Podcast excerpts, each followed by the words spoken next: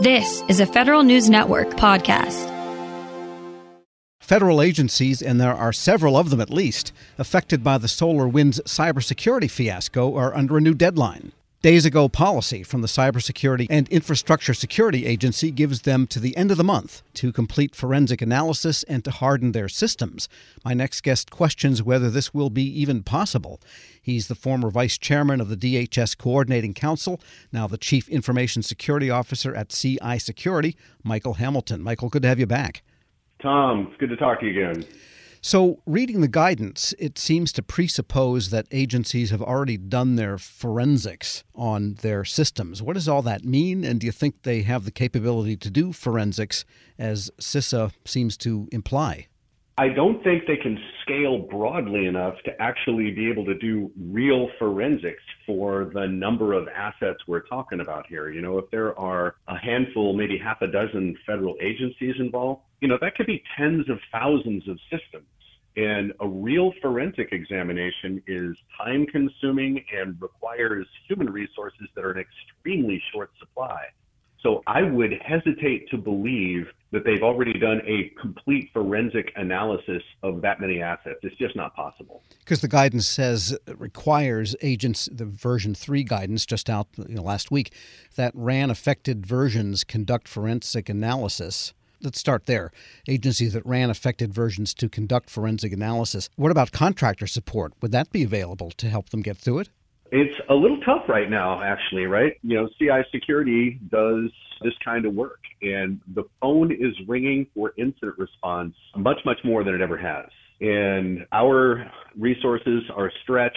Um, we've had to reach out to other companies for assistance. So I know that this capability, which was always in short supply, is now being taxed quite a bit. So the federal government would necessarily have to reach out to contractors you know, there's probably resources at the NSA or in federal law enforcement that are capable of doing this kind of thing, but not at the request of the agencies to go writ large through all of the computers, right? It's mostly for law enforcement and investigating very specific crimes. What they may have been able to do is have complete forensic workups done on servers that were housing SolarWinds at Orion, which is different from go out and do forensics on all of your assets, which is essentially what the guidance says. So I, I, think there's just a little bit of confusion as to what they're talking about. And what would they be looking for in this analysis if they could do it? Sure. There, well, there are indicators that they've released. And so if you have a compromised binary, they know what the cryptographic hash is of that binary. So if you have a file on disk and you run it through the hashing algorithm and the hash is the same as the one they distributed, you know that you've got the bad one. There are other forensics, depending on how well they monitor, they can see things like registry changes that happen, users added, communications made to command and control sites that they've identified, and things like that. All that's very time consuming. So again, on the Orion servers, you know, which are probably not that numerous, it's likely possible to have that done. Uh, but when they say, you know, you need to harden all your systems and do forensics on all of them, I think the language, our lexicon, is um, just a little confusing here. I think what they mean is here are these indicators, and we want you to go search for these indicators. And some of these are not having to do with the SolarWinds and Orion server. These are having to do with the way that the uh, security assertion markup language has been used to get credentials to do things like evade multi-factor authentication. So it's not just SolarWinds and Orion, it's other systems that may have been compromised to use this other technique. And I think they just want all of them examined for the indicators of whether or not they have been compromised, which is different from creating a forensic image of every piece of digital media and then running it through a real forensics process where you're able to see everything that happened. That's the one that's very, very time consuming. And again, the resources are in such short supply that I just don't think it can scale. We're speaking with Michael Hamilton, Chief Information Security Officer at CI Security, former CISO of Seattle. And is it practical or possible in any way to simply roll back systems to prior to the breach, use those versions, sort of a recovery point in time type of exercise, and start over mm-hmm. from there, or did it happen too long ago to be able to do that at this point? Well, for some systems, definitely the software, they have already done that. They've rolled back to versions that were known not to be compromised so that they could wait for SolarWinds to come out with a non compromised new version. And so I think that's what everybody did. They rolled back.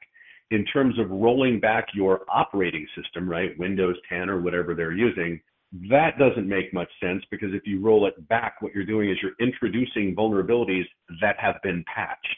So I think for the applications in scope, yeah, that's true. For operating systems, not so much. And what about the other pieces of advice coming from CISA here? The hardening required, the question of whether to rebuild or upgrade, and so on. There's a lot of sort of decision trees coming from CISA. What's your sense of mm-hmm. whether agencies are on to this task yet? Uh, I think this one's easier because some of the hardening that they can do, that can be automated. And so they can roll out configurations to all of their systems from a single point. And that's a whole lot easier than taking every disk apart with a toothpick and Q-tip. So I think that in terms of the hardening and the uh, the guidelines that they released are pretty straightforward. So the IT organizations in these federal agencies probably close to getting that done already. And is this the type of thing that CDM should have caught, or the Einstein 3 program, and all of these things running for so many years now that seem to just overlook the SolarWinds update?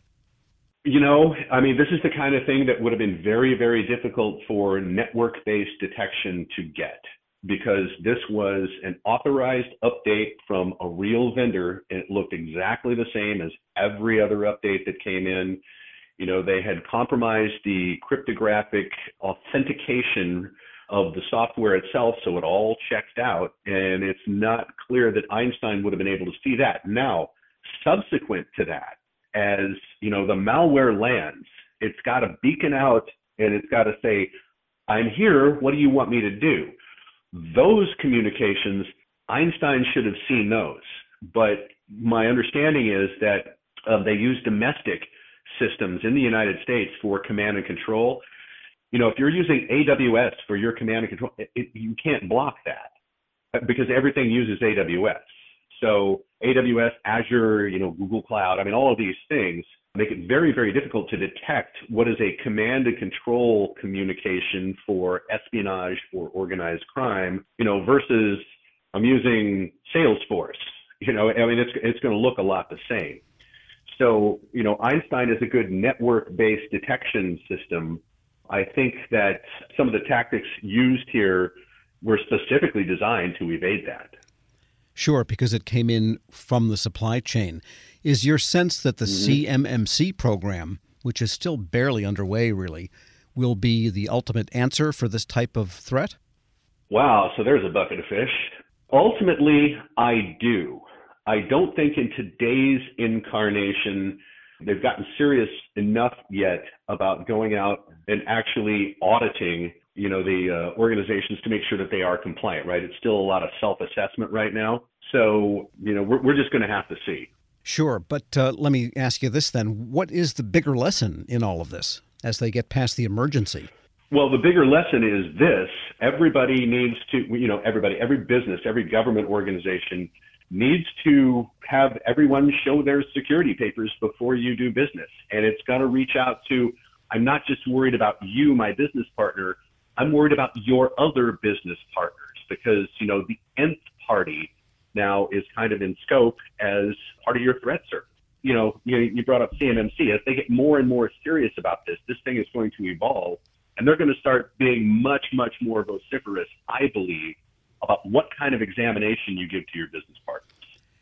And do you think that an outfit like SolarWinds can still be a trusted partner to the government because of how deeply it's already involved and has been trusted for some time now? Well, you know, candidly, I think the SolarWinds' fate is in the air right now. From what I've heard, the SEC is moving against SolarWinds because they didn't report what they should have as a known risk.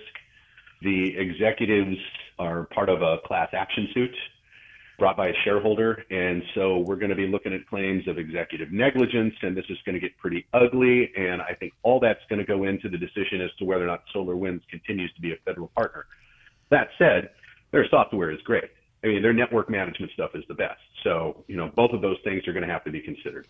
I suppose every cybersecurity vendor is looking at their own supply chain, their own practices right now with not too much smugness because it can happen to the best of them, it sounds like. Yep, that's exactly right. Everybody is scared.